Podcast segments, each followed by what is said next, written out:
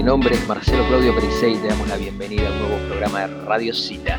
Hoy hablaremos de la revisión sistemática. En el último programa Dorina nos preguntaba qué es una revisión sistemática y por qué llegamos a la necesidad de realizarla. Me gusta el porqué de la pregunta pues me permite llegar a definir lo que es explicando cuándo y cómo. Particularmente cuando vamos a llevar adelante un proyecto de investigación científica precisaremos de una metódica que cumpla con plantear un problema, constituir una hipótesis, elaborar predicciones, probar las hipótesis y extraer conclusiones que se introduzcan en la teoría. Ahora bien, para constituir el primer paso de la idea proyecto, precisaremos descubrir el gap intersticio en el dominio del discurso sobre el cual estamos investigando.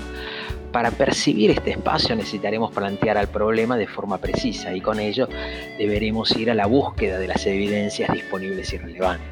Entonces, mediante una revisión bibliográfica podremos documentar el estado de las evidencias científicas en el que se encuentra el problema sobre el cual estamos investigando. Y desde una perspectiva recursiva, esta revisión se constituye en una investigación en sí misma. Sus principales objetivos son examinar la literatura sobre los trasfondos teóricos del objeto de estudio, sintetizar la información relevada en un conjunto de ideas fundamentales sobre objeto de estudio, analizar la información obtenida con el fin de identificar intersticios en los conocimientos actuales que muestren alguna limitación teórica, controversia en los puntos de vista u opiniones necesarias de especificar y exponer los resultados relevados de manera organizada.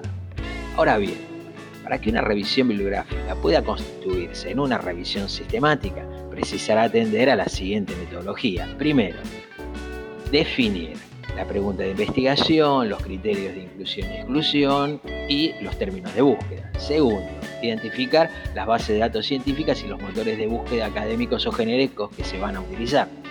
Tercero, buscar y extraer los datos relevantes. Cuarto, evaluar la calidad de esos resultados. Y por último, quinto, reunir los resultados más importantes para su análisis. Entonces, una revisión sistemática es un tipo de revisión de la literatura científica que recopila y analiza críticamente múltiples estudios o trabajos de investigación aplicando un método sistemático para identificar, evaluar e interpretar el trabajo científico y tecnológico de los investigadores en un campo elegido y que tiene por objetivo proporcionar un resumen exhaustivo de la literatura disponible y pertinente a una pregunta de investigación.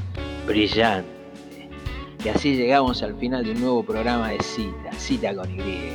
Nos vamos despidiendo, ahora nos quedamos escuchando la música de Laura Fernández. ¿Y el próximo programa de qué hablamos? De cómo elaborar la pregunta de investigación. Fer, Laura.